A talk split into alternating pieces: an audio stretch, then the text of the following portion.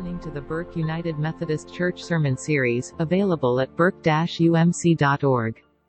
Please stay tuned after the sermon for a short message about Advent.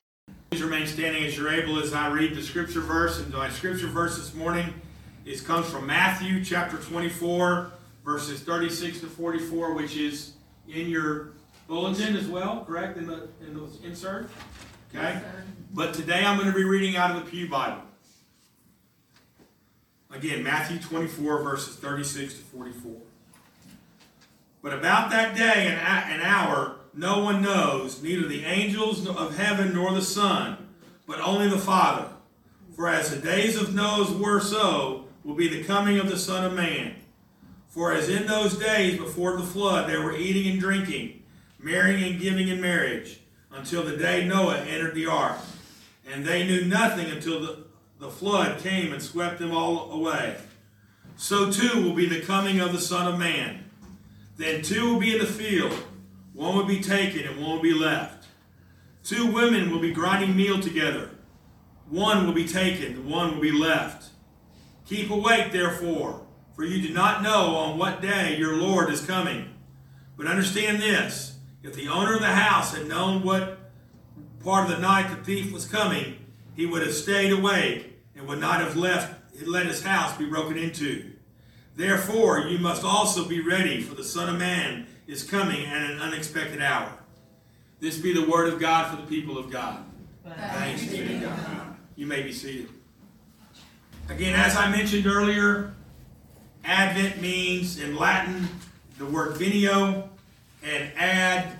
Venio means coming and ad the word to. So Advent is coming to or to coming looking forward to what is coming. We wait with anticipation and we celebrate Jesus Christ first coming to the world, but we wait with anticipation for his second coming. But like I said earlier, we can't have the second coming if we didn't have the first. And Advent, we celebrate Christ's birth, but we prepare ourselves for Christ coming in final victory again. It's part remembrance, but it's part anticipation as well. So I want you to think about this for a minute. We wait for the Lord's coming. We wait for the next thing to happen. And I ask you this Have you ever taken a journey and know that that journey was coming up and you prepared yourself for it? You anticipated, like, uh, uh, like uh, we said, I'm sorry, I lost, lost train of thought. Um, we said earlier, we had a wonderful Thanksgiving. Eh, but we waited for that family to come in. We waited for different events to happen. We, when we go on a journey, we got to prepare ourselves for that journey. And we wait with anticipation on that journey. And even while we're on that journey, and I know I've said this, and I know my kids have said it, and I know my grandkids have said it because I've heard them say it. We wait with anticipation, but we ask the question are we there yet? Right? Okay? All right? So, we're on this journey. Now, again, we've all been on a journey. We've all been someplace. We've all gone on a physical journey. Maybe it's to visit family and friends. Maybe it's to go to some place you've never been before. In fact, some of those things you really look forward to. You know, I remember just this last summer when I had to move my son to New York. I really didn't look forward to that journey. Because I had preconceived ideas of what New York was going to be like. And when I got up there, it wasn't the way it is. But I anticipated what was going to happen. And I anticipated what it was going to be like. You know, my brother, before he passed away, his journeys, his goal before he, he, he died was to go to every part of the country. And he planned out trips. That he went up to the Northeast for a summer. He went to the Southeast for a summer. We lived in New Mexico for a while, so he didn't have to go there. But again, my point is, he went on these journeys. He went on these physical journeys. And we go on physical journeys as well. But again, maybe it's to go someplace you've never been before. Maybe it's to see family and friends. Maybe to go experience something new and different. You know, like when I went to New York, I wanted to experience New York pizza. True New York pizza that, okay, yeah, yeah, New York style pizza at Pizza Hut. That's not New York pizza. You know what I'm saying? Okay? But I wanted to experience something new. So I anticipated what that New York pizza was going to be like. And to be honest, it wasn't very good. Okay? But that's not my point. My point is that we go on these physical journeys. And we've all been on those journeys, and we've been to some really great praise places, and we've really and we've been some not so great places. But nevertheless, we've been on those journeys. But what I want to talk about this morning is not more the physical journey, but the spiritual journey. Our faith journey. Just like our physical journeys, we're on that journey right now. Some of us. Some of us may be at the rest area, right? But some of us may be still at home packing. And some of us may be halfway down the road. Right? Yes. In our spiritual journeys, we've been to some great places. I remember having a mountaintop experience on my Emmaus walk. But I also remember some low places. Like when my brother passed. And I lost other family members and friends. or when I really didn't understand what Jesus Christ had done for me. So we've been in some high places and we've been in some low places. Amen. And we're all on a different spiritual journey. Each and every single one of us here. Thank God you're here, but each and every one of us are in a different place with your spiritual journey. But wherever that journey takes us,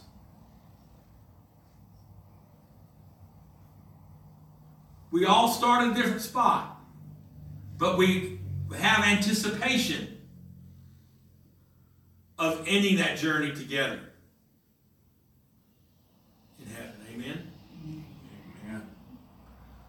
Wherever you are in your journey, my hope and prayer is that journey today takes you a little bit farther. Yes. Takes you a little closer to Christ. Maybe this journey is taking you somewhere that you've really longed for, but you've never gotten there. Maybe you haven't accepted Christ as your Lord and Savior. And maybe you need to do that today. Or maybe you need to ask God for direction in that. The answer to that is fairly easy, but think about, and, I, and as I was writing this, I thought about my Emmaus experience and my mountaintop experience. And I thought about what I first felt and thought when I became a follower of Jesus Christ. And I thought, all right, Mike, there you were, started that journey in 2004. It's 15 years later. Where are you now? I ask you, where are you now compared to where you accepted Christ as your Lord and Savior? But wherever you are, remember that you're not alone. It may be a long journey, and the destination is far off. But remember that God is with you all along the way. Amen. God will travel with you as long as you ask Him to get in the car. Amen? Amen. As we journey through this Advent season, we are the family of God. And while each and every one of us may be on a little bit different journey, we're all going to gather together. We all need to pray for each other. We all need to have not necessarily the same experience because we're on a different journey. But we need to be with each other and support each other wherever that journey may take us. That journey, you may be very anxious. Like I said, I didn't really want to go to New York. Right? I was very anxious about that. Some of us are anxious are, for are we really even going to get there? Is my car going to break down before I get there? We worry about our health, right? Amen. But understand that while our health here on earth is important, it's temporary. Yes. And when we pass away from this earth, we arrive at our final destination of heaven. Amen? Amen. So again, we may be anxious. And because of that anxiousness, we may want to just stay where we are. The status quo. Not, not move. Don't go. I'm not going to go on that trip. I'm just going to stay right here. Some of us are looking forward to that journey. Some of us are looking forward to that peace and that rest that will come. Some just want the journey to be over. Others are content to enjoy the ride. Journeys will impact us different ways. But even with the best intentions of, that we have, we're still going to ask, are we there yet? In this season of Advent, wherever you are in that journey, we ask that God breaks into our reality, that God travels with us on our journey, and let us hope that God remains in charge. You know, that's one thing on an Emmaus walk. There's a sign that a poster that a tapestry that's that's placed in the in the room that says Jesus Christ is in charge here. Amen. Amen. Jesus Christ is in charge here. Yes. And while we're on that journey, we have the hope that Jesus Christ is and will be in charge. Now, in our text this morning, it really doesn't talk about hope. It talks about just the status quo, like I was just saying a minute ago.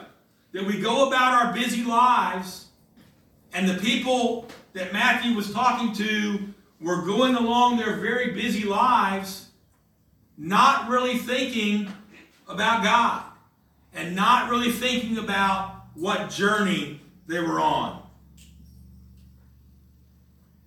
They were just there, doing their thing, not even noticing that plans were being made, that the reservations were in place, and the travel snacks were purchased. We all done that, right? Amen. They're too busy to pay attention, too focused on the task at hand to understand that the bus is about to leave.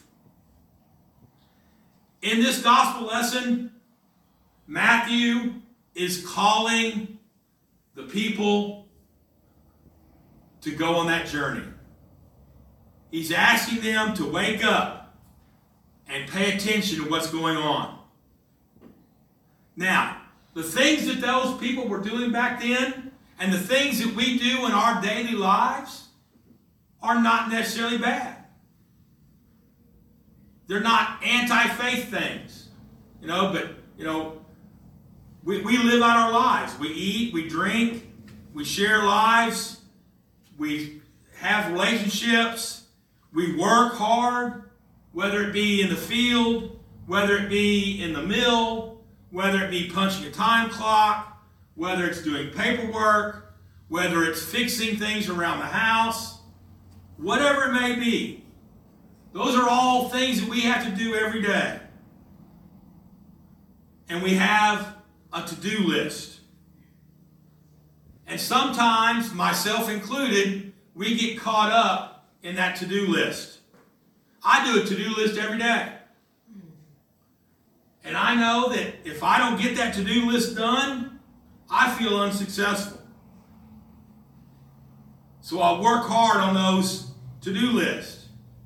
But when I do that, I often miss opportunities to share love, grace, and mercy of Christ. You know, in my job, I see kids every day. 120 kids go through my classroom every day. And I've got a curriculum that I follow, and things that I have to teach, and things that I have to do. And I checklist, done it, done it, done it. But when I get into that rut of just doing the checklist, I miss sharing the relationship of Christ with my students.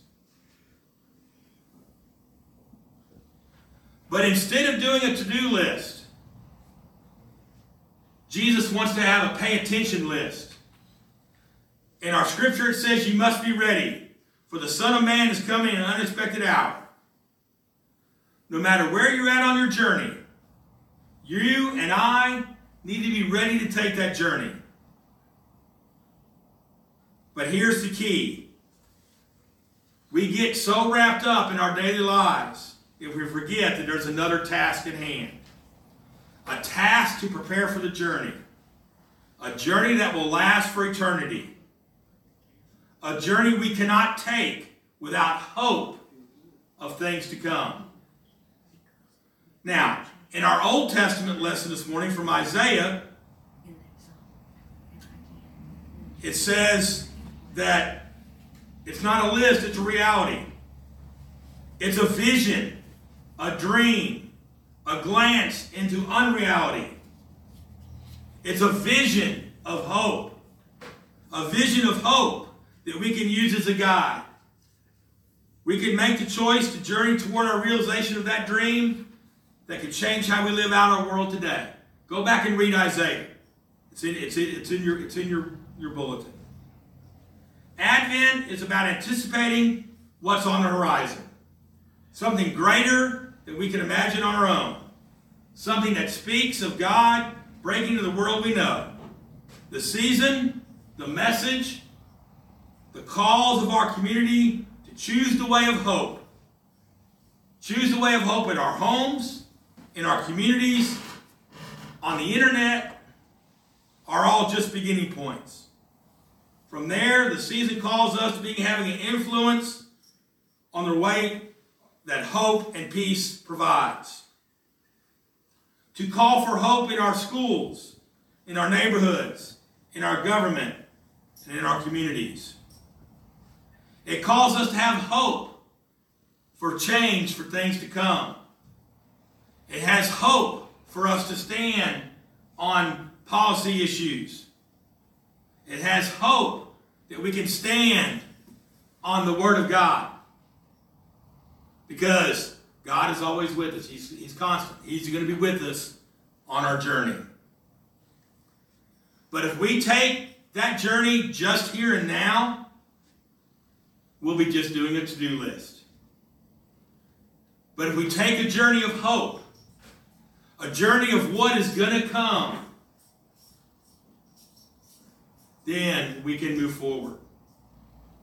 We can move closer to our relationship with Jesus Christ. And as we go through the season of Advent, as we anticipate what is to come, walk the path of hope. I hope you will take the journey with me during this Advent season. Amen.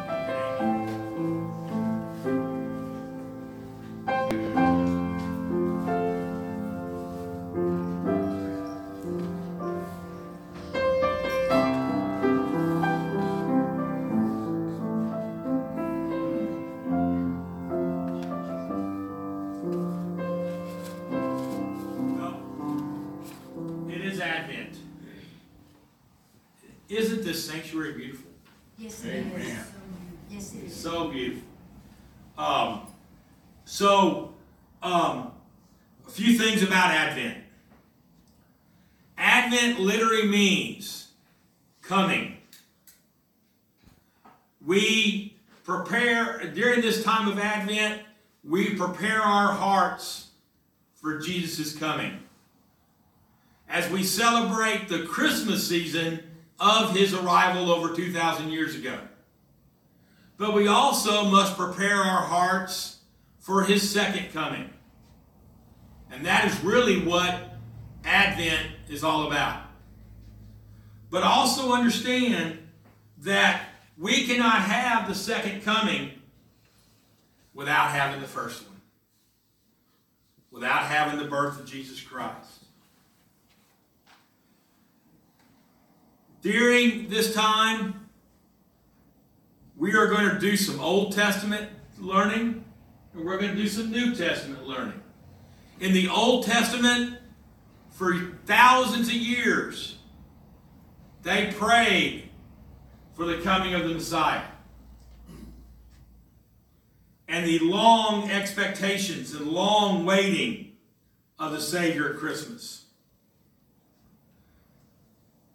And if you read the Psalms, if you read the Old Testament, there's a lot in there about waiting on the Lord and asking for the Lord to come into their lives.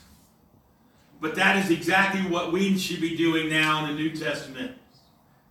A time for reflection, a time of preparation, a time for asking the Lord our God to come into our lives. It is a time to proclaim God's love and to understand God's love as He sent His only begotten Son to us to be born a humble birth in a stable. But also to understand that even though it was an humble birth, it was the birth of a king. And this king came to earth to teach us the ways that lead to life eternal. And he had to suffer and die on the cross for us to take away our sins because we are all sinners. But this Advent season is a time of hope. That's what we're going to talk about today is the hope of things to come.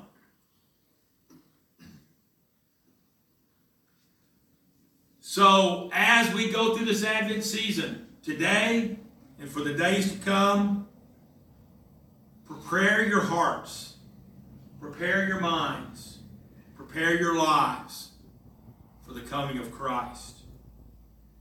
Now, this morning, again, we said it was going to be kind of a teaching time, so I want to talk about two things that we look at or we, we deal with with the, uh, with, with the Advent season. The first of which is the Advent wreath. Here in just a few minutes, we're going to light the first candle, the candle of hope. But the Advent wreath and the draperies and the things like that that we're using are purple. And they're purple for two reasons. One, purple represents the penitent spirit. And secondly, the royalty of Christ the King. Today we will light a candle of hope, then peace, then love, and finally joy. In the center of the candle is Christ's candle that we will light on Christmas Eve. And notice it's in the center. And it's in the center for a reason. It's there as a symbol of God being the center of our lives. And that all that we do are because of God being in the center of our lives. The other thing that I wanted to point out is the beautiful greenery all around the room. The greenery of the evergreens. The evergreens is probably much the pretty much, you know, we live in the piney woods of East Texas where we have evergreens all around us. You know, and you hear people say, well, this is God's country. Well, it is God's country. Amen. Amen? Okay? But the evergreens have been used for ages, even before Christ was born. The Romans used evergreens as an emblem of peace, of joy, and victory. And then after Christ came and the Christi- Christianity movement came about, Christians placed evergreens in their windows and on their doorsteps and in their homes to represent that Christ had entered their home. And just like Christ is the center of us, God is the center of our universe and of ourselves. The evergreens never change. The Lord our God never changes. So the evergreens, when you see the evergreens, think about the Lord our God that never changes.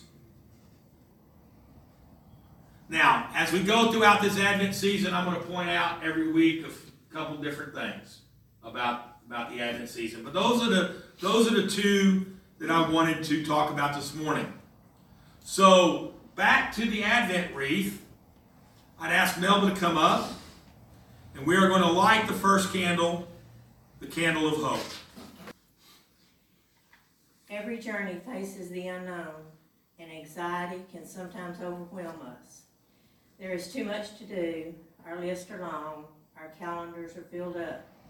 We worry that something will go wrong, or we won't end up in the right place or take the right route. Getting lost is a real possibility on a journey. And yet, we claim hope for the journey because we follow the one who will travel with us and sustain us on the way. Isaiah says that there is one who is to come who will be the fulfillment of our hope. The Spirit of the Lord will rest on this one the Spirit of wisdom and understanding, the Spirit of counsel and might, the Spirit of knowledge and the fear of the Lord. We place our hope in this one.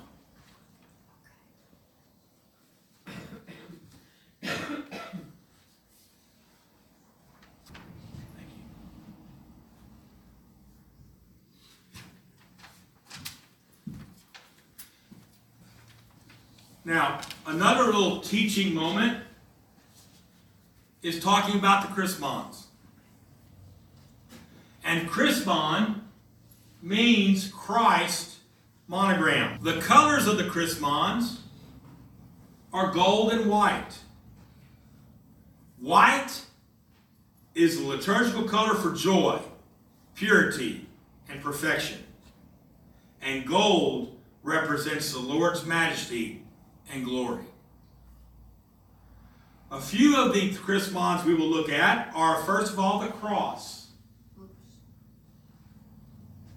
Oh, no, I'm sorry. You're right, the anchor. I'm wrong. Okay? In Hebrews 6 and 19, it says, When you have trials arise in your life, you have an anchor to keep you steady on the troubled sea of life. The anchor is Jesus Christ. The next one is the cross. Galatians 6 and 19. The cross is the emblem of our Christian faith. we kneel at the foot of the cross of Jesus, and we are forgiven of all of our sins. The next is the Alpha and the Omega. In Revelations 1 8, I am the Alpha and the Omega, says the Lord God, who is and who was and who is to come, the Almighty. And lastly, today, the cup. Scripture verses is 1 Corinthians 11 25. In the same way, after supper, he took the cup, saying, This is the cup of the new covenant in my blood. Do this whenever you drink it in remembrance of me. So, again, every week we're going to do a couple more Chrismons. Is that correct? Yes, sir. Okay. So, again, just a little bit more Thank teaching. you for listening to the Burke United Methodist Church Sermon Series, available at burke-umc.org.